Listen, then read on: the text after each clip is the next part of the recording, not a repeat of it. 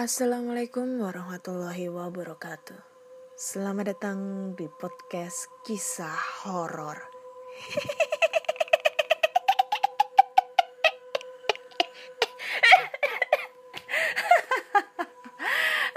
Anjir lah. Aduh nggak kuat cuy, lagi batuk ya. Hmm, nggak bisa ketawa. Masih bersama dengan Ana di sini akan membacakan cerita horor yang sudah dikirim teman-teman melalui podcast kisah horor at gmail.com ataupun di podcast kisah horor dan DM Instagram Ana Olive ya. Eh, hari ini hari Sabtu tanggal 29 Agustus 2020 Aduh malam minggu ya Malam minggu pada ke mana? Kalau aku sih di rumah aja nggak ke mana-mana Tadi sih keluar sama temen Dan sekarang gabut Karena ya Gak ada yang nemenin cuy Oke oke oke oke Malam minggu kalian gimana nih? Mantap kagak? Mantap mantap enak enak Mantap enak mantap enak Oke, udah ti- ada tiga cerita ya. Kali ini ada tiga cerita. Kalau kemarin dua cerita yang aku bacain dan sekarang tiga cerita ya. Seperti ya aku balik lagi tiga cerita karena kemarin udah ada yang protes, baru update ada yang protes, kurang lama ceritanya. Karena mintanya tiga, nggak mau minta dua, katanya kayak gitu. Huh. Ya udahlah, aku tuh menuruti apa kata eh, teman-teman ya pencinta horor kalau minta tiga ya aku kasih tiga kalau minta dua ya dua gitu kan oke. Langsung aja kita bacakan cerita pertama ya. Cerita pertama datang dari email. Selamat malam podcast kisah horor. Halo Kak Ana. Halo juga. Jadi ini cerita kisah nyata di tempat kos-kosan saya dulu waktu remaja. Saat itu saya pusing cari kosan murah, meriah, tapi indah. Akhirnya saya dapat kosan nyaman, tapi sedikit menyeramkan karena lokasinya jauh dari keramahan dan ini cerita sumbernya dari teman kosan saya yang pagi-pagi sudah shock. Gini awalnya. Teman saya itu pulang dari kerja tepat jam 5 sore. Lalu dia ke kamar mandi untuk mandi melepas gerah. Dia sempat ketuk pintu kamar saya untuk meminjam shampoo karena kebetulan dia kehabisan. Saya pun kasih tanpa basa-basi. Ntar backsoundnya kegedean ya. Saya pun kasih tanpa basa-basi. Setelah mandi, dia tertidur pulas dengan ruangan gelap, cuman cahaya rembulan yang menerangi tembus dari kaca jendela yang tertutup gorden. Saat dia terbangun tepat jam 11 malam. Dia kehausan dan minum segelas air dan tertidur kembali sembari memeluk guling yang entah dari mana datangnya. Pikirnya mungkin aku yang kasih guling itu. Karena ngantuk berat, dia tak pedulikan semua keadaan itu. Saat pagi menjelang, dia sadar ke mana guling yang semalam dia peluk. Dia terperanjat, lalu mengetuk pintu kamarku yang saat itu aku lagi sarapan bubur kesayangan. Temanku bertanya, penuh cemas dan sedikit penasaran. dia bertanya padaku apakah aku memberi guling putih ke kamarnya. Karena dia pikir aku tahu dia tak punya guling. Aku jawab polos, enggak kok. Dan dia terbelalak. Lalu siapa semalam yang aku peluk? Kami terdiam sejenak. Hmm, fix pocong ini mah anjir. Lalu aku memeriksa ke kamarnya. Ternyata tak ada guling putih yang dia maksud. Sedikit rasa takut, heran bercampur kami berdiskusi.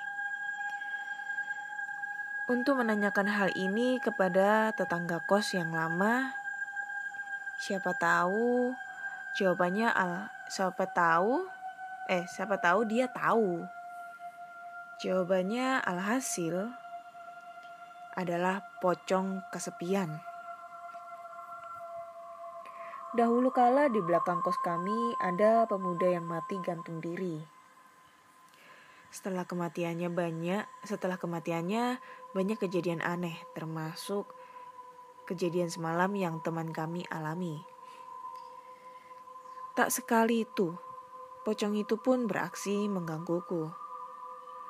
Pas aku mau ke toilet, kebelet buang air kecil, aku temui kamar mandi tertutup. Terdengar suara yang mandi, tapi kenapa lama ya? Aku balik kamarku.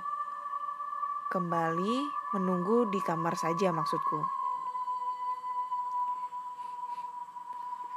Beberapa menit kemudian aku kembali ke kamar mandi. Ternyata masih tertutup rapat tapi tak berisik. Tak ada tanda orang mandi.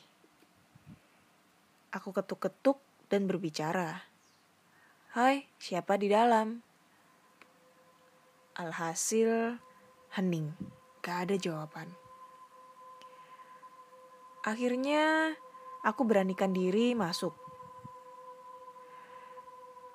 Ternyata tak ada seorang pun di dalam sana. Jadi siapa yang mandi? Tanyaku dalam hati. Tak pikir panjang, aku langsung buang air lalu lari kecil karena ketakutan menuju kamarku. Tak lama aku SMS temanku. Aku tanya dia, apa kamu yang mandi? Dan jawabannya enggak. aku SMS lagi kamar sebelah, jawabannya sama. Aku panik, tegang, ketakutan. Serentak ada yang ketuk pintu. Aku terkaget, lalu kubuka pintu kamarku. Ternyata nihil, gak ada siapa-siapa. Tiga minggu berturut-turut aku diganggu bersama temanku. Kami murka dan kami sepakat pindah kos, cari bersama, biar mahal asalkan damai. Kami berencana kos satu kamar berdua biar ada teman. Alhamdulillah kami mendapatkan tempat layak huni tanpa gangguan aneh. Sekian cerita dari aku ke Ana. Terima kasih sudah dibacakan. Oke, terima kasih ya Kak Via buat uh, ceritanya. Hmm. Pocong kesepian. Pocong kesepian. Mana pocongnya itu cowok cuy Ya kan Seorang laki-laki yang meninggal gantung diri Dan dia kesepian dipeluk sama temennya Mbak Via Cewek nih Uh Menang besar itu pocongnya anjir jackpot. Semalaman dipeluk cewek. Mantap Mantap mantap. Lagian tuh pocong ngapain sih? Kesepian Galau gabut. Gitu nggak punya pacar. Makanya jangan mati dulu, jangan gantung diri dulu, cari pacar dulu, keles, nikah dulu, gitu ya. Biar nggak kesepian. Tapi ibaratnya ini kayak pocong pocong keliling ya. Jadi itu aku pernah nih ngalamin. Aku pernah cerita apa belum ya?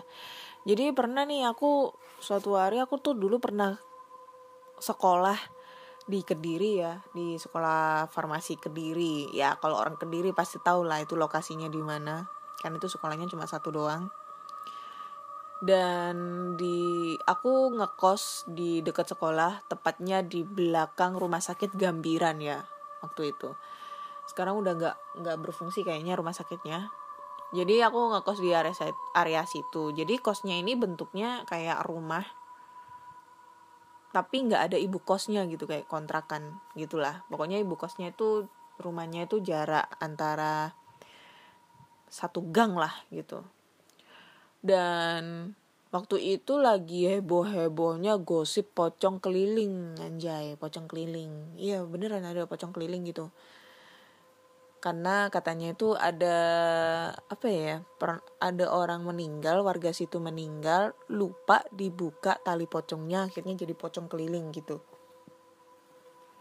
Jadi suatu hari itu pernah aku udah pernah cerita deh kayaknya. Jadi suatu hari pernah aku tuh gak bisa tidur tahun 2006 itu masih zamannya pakai SIM card mentari ya.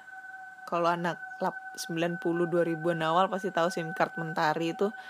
Nah, biasanya itu eh Indosat pokoknya itu jam 12 ke atas itu nanti kita biasanya dapat telepon gratis setiap 10 menit mati 10 menit mati gitu loh telepon gratis gitu kan Nah waktu itu aku lagi gabut, aku telepon-teleponan sama sama pacar aku kan gitu kan. Ya temen lah, bukan pacar sih temen ya. Telepon-teleponan. Waktu itu jam satu apa setengah dua aku lupa gitu. Aku telepon di ruangan depan, ruang tamu. Aku tidur tiduran di ini di sofa panjang gitu ya. Teman-temanku udah pada udah pada tidur dan ada yang masih nonton TV gitu kan. Nah lagi anak-anaknya telepon, mati nih teleponnya nunggu dong dia nelpon lagi. Entah kenapa kayak perasaanku tuh nggak enak gitu kayak ada sesuatu yang lagi ngawasin di depan gitu. Di luar pokoknya ngawasin di luar gitu kan. Nah gorden gorden kos kosanku ini eh gordennya itu kayak nerawang gitu kan. Ada yang pokoknya, double dua yang bagian dalam itu terawang bagian luarnya itu kayak ya gorden biasa gitu. Nah kebuka dikit gordennya itu. Aku tuh kayak perasaanku tuh gak enak banget. Terus aku ngelihat ke depan dong arah pintu. Dan aku ngelihat di situ aku ngelihatnya sih agak samar-samar ya. Jadi tuh ngelihat kayak ada uh, kayak buntelan gitu yang ditali gitu kayak kain ditali di atasnya kayak bentuk pocong gitu kan tali pocong. Terus dia tuh modelnya tuh kayak ngintip gitu jadi kelihatan cuma satu matanya gitu ngintip. Anjir sumpah. Serem mukanya. Jadi itu kayak aku ngeliat itu mukanya itu gosong.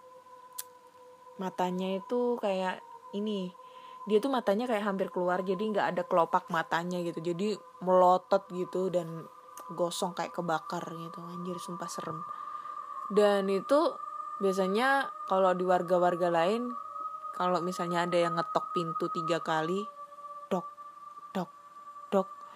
Itu katanya itu biasanya menandakan ada yang meninggal gitu di lingkungan situ. Kayak gitu sih ceritanya. Mungkin bagi kalian semua pernah deh ngalamin namanya cerita pocong keliling kali ya. Nggak tahu. Oke Terima kasih Mbak Via buat ceritanya. Lanjut kita ke cerita kedua ya. Cerita kedua. Oke, cerita kedua dari siapa? Hmm, Oke, langsung aja kita bacakan ceritanya. Hai Kak Ana. Ini cerita seram gue yang berhubungan dengan kuntilanak cowok. Anjay, kuntilanak cowok. Emang ada ya kuntilanak cowok kuntilanak cowok? Baru tahu deh. Jadi gini gue itu dulu tinggal di Bogor. Dan karena nenek gue sakit dan minta ditemenin sama nyokap nyokap gue akhirnya gue pindah dari Tangerang ke rumah nenek gue. Nah di rumah nenek gue itu lumayan luas Ditambah di samping rumah nenek itu dibuat rumah tante gue. Yang punya halaman samping dan bagasi yang luas. Baru-baru pindah ke sana, udah ada hawa yang gak enak. Oh iya, gak lama gue pindah, tante gue yang rumahnya di samping rumah nenek, sakit tipoid, lama banget sakitnya. Tipoid, tipoid itu kayak gimana ya? Setelah tante gue pulang dari rumah sakit, malamnya gue tidur di rumah tante gue sama nenek gue. Gue tidur di bawah kasur tante gue pakai kasur lipat. Posisi gue tidur di samping nenek gue dan nenek gue tidur di pin di depan pintu. Jam satu dini hari gue kebelet pipis. Gue bangunin nenek gue dan minta anterin ke kamar mandi buat pipis. Kamar mandi tante gue menghadap halaman samping rumah yang ada pohon pisang dan pohon belimbing. Gak tahu gue salah denger atau enggak, pas gue pipis kayak ada orang di jalan, orang jalan di bawah jendela. Di bawah jendela kan banyak triplek-triplek gak terpakai. Otomatis kalau ada yang nginjek itu triplek pasti bunyi dong. Gue bilang ke nenek, kata nenek paling kucing. Pas balik ke kamar, gue jadi gak bisa tidur. Gak tahu kenapa. Pas jam 2an, pintu rumah tante gue ada yang ngetok. Awalnya pelan, tapi karena gak ada jawaban, makin lama makin kayak orang kesetanan. Digedor-gedor pintunya. Tante-tante gue pada bang pada bangun. Nenek nenek mau buka pintu, tapi sama tante dilarang. Habisnya masa iya jam segini ada orang gedor-gedor pintu. Dan gak lama suaranya hilang disertai geraman. Besok paginya tante gue heboh sama kejadian semalam nyokap gue bilang sama bokap, nah bokap gue itu punya temen spiritual. Pas diliatin, ternyata yang gedor-gedor pintu itu kuntilanak, tapi cowok. Hmm, aneh ya, kuntilanak tapi cowok. Malam-malam temen bokap gue itu ke depan rumah tante dan mereka bercakap-cakap dengan penghuni rumah. Dengan persetujuan antara temen bokap dan itu tante atau om, akhirnya kuntilanak cowok itu pergi dan gak ganggu lagi. Gue emang sebenarnya sebelumnya gak pernah tahu tentang keberadaan kuntilanak cowok. Biasanya kuntilanak itu kan cewek. Menurut banyak orang, kuntilanak cowok itu lebih serem daripada yang cewek. Oh iya, karena nggak tahan dengan tingkahnya saudara-saudara gue, nyokap mutusin buat pindah rumah. Karena tuntutan pekerjaan juga. Dan biar kerjanya nggak terlalu jauh, akhirnya nyokap dapat rumah di belakang tempat dia kerja. Rumahnya minimalis, dan di atas ada satu ruangan yang nggak tahu buat apa bentuknya juga nggak bentuknya juga nggak jelas Dibilang buat jemuran tapi tertutup. Dibilang buat kamar terlalu terbuka. Akhirnya dibiarin aja. Cuma dijadiin tempat buat nyimpen barang-barang yang gak kepake. Di rumah itu tuh gue tidur sama pembantu gue. Kamar gue kan di belakang depan dapur banget. Jadi waktu malam-malam gue pingin minum dan gue bangun karena gue setengah sadar dan karena gue bangun setengah sadar gue buka kulkas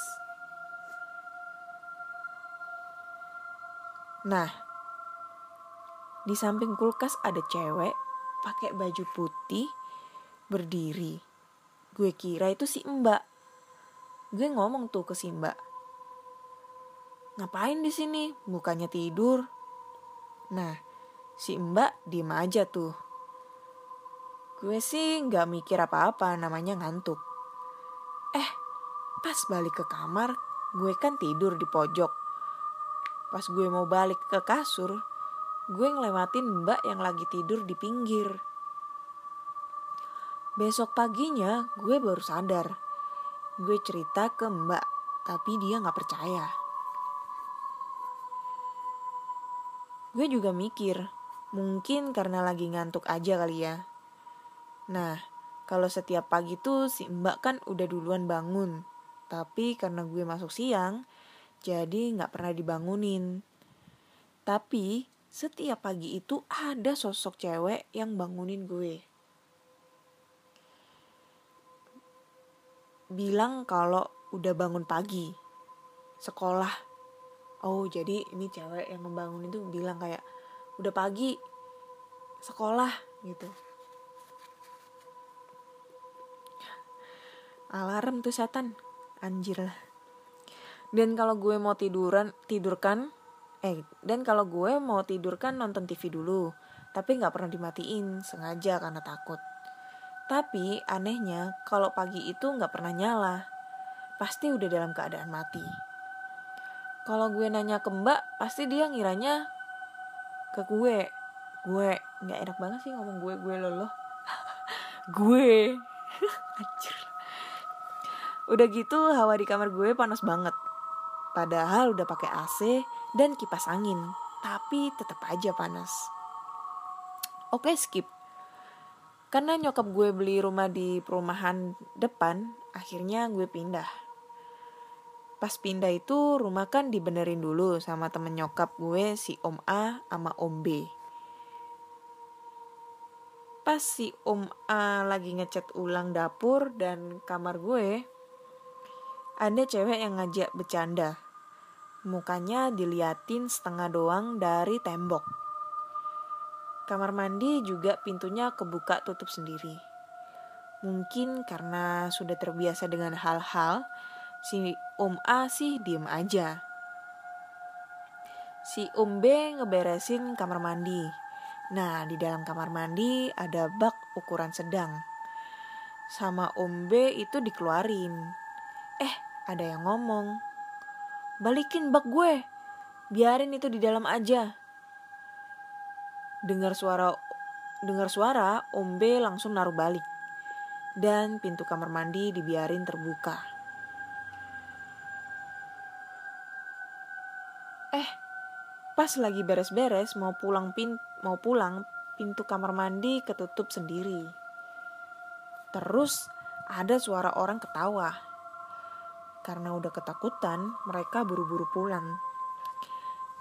Kata tetangga-tetangga sekitar, suka ada suara orang mandi subuh-subuh. Dan kalau malam suka ada suara orang masak, nyapu, dan aktivitas lainnya. Oke, cukup sekian dulu cerita dari aku, Kak. Lain kali aku bakal cerita tentang keangkeran rumahku yang lainnya. Uh, panjang ya ceritanya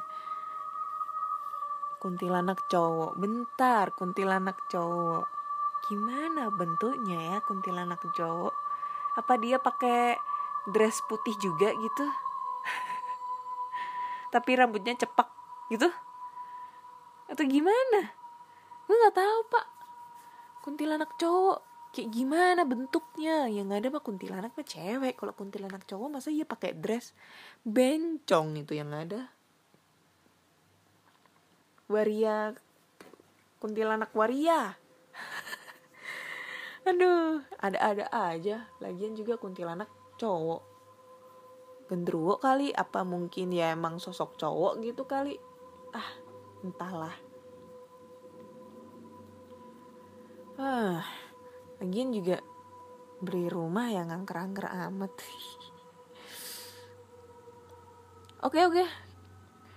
Kita lanjut lagi ke cerita ketiga ya cerita terakhir oke cerita terakhir. Ini kisah nyata saya.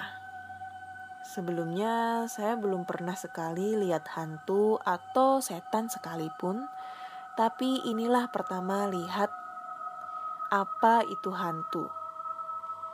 Ceritanya waktu itu saya dengan tem tiga teman saya habis jalan-jalan malam cari tempat angker. Hmm, explore ya, dia ikut-ikutan explore. Akhirnya kita memutuskan ke tempat hutan lindung sebelah desa yang pernah jadi tempat pembuangan mayat mutilasi. Pas sampai sana hawanya dingin banget. Tapi saya cuma berpikir positif. Mungkin karena di tengah hutan, makanya dingin. Dan waktu sudah menunjukkan pukul 23.30 malam. Ketiga teman saya mulai berpencar. Ada yang bersila di rumput, ada yang hanya berdiri sambil menutup mata, dan ada yang jongkok sambil menunduk. Maklum mereka semua punya kelebihan dan ilmu batin. Sedangkan saya yang tidak mengerti apa-apa cuma bisa duduk di atas motor sambil melihat mereka sampai salah satu teman saya bilang, Kalian lihat gak perempuan di atas pohon besar itu? Kata teman sa teman saya yang berdiri. Iya, pakai baju putih. Itu kuntilanak, tapi cantik. Kata kedua teman saya yang lainnya. Apa-apaan? Gak ada apa. Itu cuma pohon besar dan gak ada apa-apanya. Kata saya yang gak tahu apa-apa. Makanya coba konsentrasikan pikiranmu dan berlatih olah batin biar tahu. Kata teman saya dan akhirnya saya ngajak balik mereka semua karena saya tetap gak bisa konsentrasi. Padahal saya pengen lihat kayak apa itu hantu. Dan waktu pulang kita dan waktu pulang kita kumpul di rumah salah satu teman saya tapi saya nggak ikut masuk. Saya milih duduk di perempatan jalan depan rumahnya bersama satu teman saya. Dan waktu itu jam setengah dua dini hari, kami berdua ngobrol tentang cara olah mata batin sampai teman saya mengalihkan pembicaraan karena melihat sosok yang aneh di ujung jalan. Bro, coba lihat itu orang apa bukan? kata teman saya sambil nunjuk ke arah sosok hitam kecil itu. Saya pun lihat ke arah yang ditunjuk sambil memperhatikan. Bener, saya lihat sosok pendek hitam, tapi yang aneh, dia jalan sambil ngangkang anjay. Anjir, jalan sambil ngangkang. Serem, cuk. Bro, makhluk apa itu? Bukan tuyul kan? Masa tuyul jalan ngangkang? Sambil uh, mana tadi? Sambil nahan tawa karena baru lihat hantu, tapi hantunya aneh. Ya Allah, tuyul mungkin bro. Kecil badannya. Ya Allah, ya Allah. Kata teman-teman saya sambil nyebut. Dan yang tambah kaget itu, makhluk itu belok arah tanpa halangan. Padahal itu yang dilewati tembok 2 meter. Tapi cuma ditembus gitu aja. Allahu Akbar, astagfirullah, astagfirullahalazim, kata teman saya kaget. Amazing, hebat, subhanallah. kata saya terkagum-kagum. Lihat hantu nembus nembus tembok. Anjir goblok ini orang. Maaf kalau nggak serem ceritanya. Itu memang nyata dan saya percaya ada makhluk lain yang kasat mata selain kita tapi saya yakin manusia adalah makhluk yang paling sempurna dan tinggi derajatnya daripada makhluk lainnya. Jadi kenapa harus takut? Aduh. Amazing, hebat, subhanallah, luar biasa. Anjir lah. responnya dia gitu loh. Temennya yang temennya ngelihat aja kayak istighfar gitu kan kayak nyebut gitu. Sedangkan dia yang baru pertama kali ngelihat setan gila. Cuma bilang amazing! Luar biasa! Subhanallah hebat banget! Kayak terkagum-kagum gitu loh ngelihat setan nembus tembok. Anjir lah ini mah bukan serem tapi lucu kali ya endingnya. Aduh. Gila gila gila. Ngapain juga? Oh mau explore gitu atau kayak gimana? Atau mungkin temennya itu lagi ngetes ngetes ilmunya gitu ya di di hutan lindung gitu ya.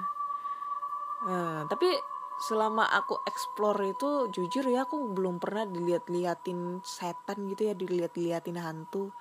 Ya walaupun bukannya dengan maksud nantang ya tapi ya tetap aja sih aku pengen banget gitu kan caranya bisa ngelihat. Karena dulu sebelum aku uh, terjun ke YouTube Explore itu dulu itu pernah banget gitu kan.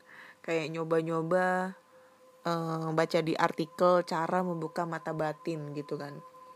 Yang pertama itu pernah itu aku dulu itu kayak konsentrasi gitu kan tutup mata kayak medi mediasi gitu ya mediumisa bukan mediumisasi mediasi gitu kayak ya menenangkan pikiran. Jadi aku tuh dikasih tahu kayak uh, nutup nutup pintu lampu dimatikan nyalakan lilin terus kita duduk bersila tangan kita ditaruh di atas apa ini lutut gitu sambil kayak dijentikan gitu deh. Terus habis itu kita konsentrasi gitu kan. Kons kak salah itu kayak konsentrasi seakan-akan uh, ini mata kita kan katanya mata batin itu ada di antara ini ya di kepala gitu dahi gitu kan antara kedua alis gitu kan. Jadi kayak konsentrasi supaya seakan-akan mata batin kita mata ketiga kita itu terbuka gitu kan. Tapi tetap gak bisa sampai apa ya uh, berapa jam aku sadar hampir satu jam itu sampai pegel sampai kesemutan kaki tetap gak bisa. Terus ada lagi kayak kita harus membaca uh, lafal ya pokoknya doa doa supaya kita bisa uh, mata batin kita kebuka gitu uh, membacanya berapa kali berapa ratus kali kayak gitu tanpa putus-putus itu sampai aku capek ngebacanya gitu kan. Karena memang ngebacanya itu harus harus sebanyak mungkin sebanyak mungkin dan ikhlas gitu ibaratnya. Tapi tetap aja nggak bisa. Ada lagi yang baca di artikel. Coba nyisir rambut di tengah malam pakai pencahayaannya lilin di depan cermin. Nggak ngefek. Udah pernah aku coba cuy itu tengah malam. Mandi tengah malam nggak ngefek. Terus apa namanya? Eh uh, apa lagi ya? Me ini pakai payung di dalam ruangan angker. Nggak ngefek. Apalagi ada lagi. Pakai bedak putih gitu. Kita dicelontengin bedak putih gitu. Terus habis itu ngeliat di kaca sambil pakai penerangan lilin. Ngeliat setan sih tapi muka kita sendiri anjir. Serem kan? Ada lagi. Kita itu apa ya? Kemarin itu lupa gue udah lama banget itu. Oh ini. Kayak ngolesin arang di sekitaran kelopak mata kayak membentuk matanya kuntilanak itu loh biasanya kalau hitam itu. Gak ngefek cuy malah dikira orang gila tau nggak? Lagi yang paling ekstrim nih ambil tanah kuburan ya ambil tanah kuburan di makam yang masih baru makam mas makam yang masih baru dan ngambilnya itu di tengah malam terus stay di sana selama kurang lebih satu jam. Dan itu juga nggak ngefek cuy. Aku pernah nggak ngefek sama sekali. Entah mungkin aku nggak peka entah mungkin aku emang nggak bisa atau kayak gimana aku juga nggak tahu. Gitu loh. Tapi kalau cuma ngerasain ngerasain paling ngerasain merinding gitu pernah sih. Cuma nggak terlalu sering. Pokoknya setiap kita setiap aku explore di tempat yang bisa dibilang angker ya itu nggak pernah banget kayak ngerasa merinding walaupun itu di rumah hantu Darmo. Itu yang sekelas eh, destinasi angker terangker di Surabaya tuh nggak ngerasa merinding banget. Padahal aku ke sana jam sekitar jam hampir jam 12 yang ya paling menurutku paling merindingnya adalah di rumah sakit Mardi Waluyo itu aja sih. Dan selain itu nggak ada. Mungkin aku nggak peka kali ya. Aduh sama setan aja nggak peka apalagi sama cowok. Anjay. Oke udah tiga cerita yang aku bacain. Ya jadi cukup sekian dulu cerita di episode kali ini episode ke 45 udah 45 episode yang aku bacakan. Oke jika kalian mempunyai cerita horor entah itu pengalaman diri sendiri, kakak, adik, ayah, ibu, kakek, nenek, teman, saudara, pacar sekalipun, kalian bisa langsung aja kirim cerita kalian ke podcast kisah horor at gmail.com podcast kisah horor at gmail.com ataupun di DM Instagram podcast kisah horor dan DM Instagram Ana Olive.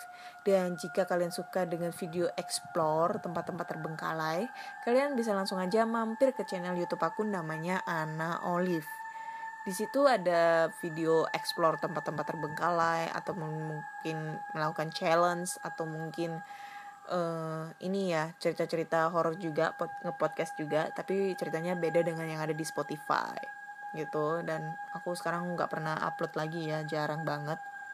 Jangan lupa klik tombol subscribe like komen dan share. Dan uh, podcast kisah horor kali ini sudah eksklusif di Spotify, Google Podcast, Apple Podcast ataupun di Anchor. Sebenarnya sih masih banyak lagi, tapi kebanyakan rata-rata orang ngedengerinnya lewat Spotify ya. Jangan lupa klik tombol follow agar kalian selalu update tentang cerita-cerita horor terbaru. Hei, mantap kan? Hmm. Terima kasih udah ngedengerin. Selamat bermalam minggu buat yang malam mingguan, yang lagi jomblo ya kalian gigi jari aja di rumah nggak usah aneh-aneh nggak usah bunuh diri karena nggak punya cewek akhirnya menjadi pocong kesepian. Nggak banget kan ya kan? Oke nantikan cerita-cerita horor di episode berikutnya. Selamat malam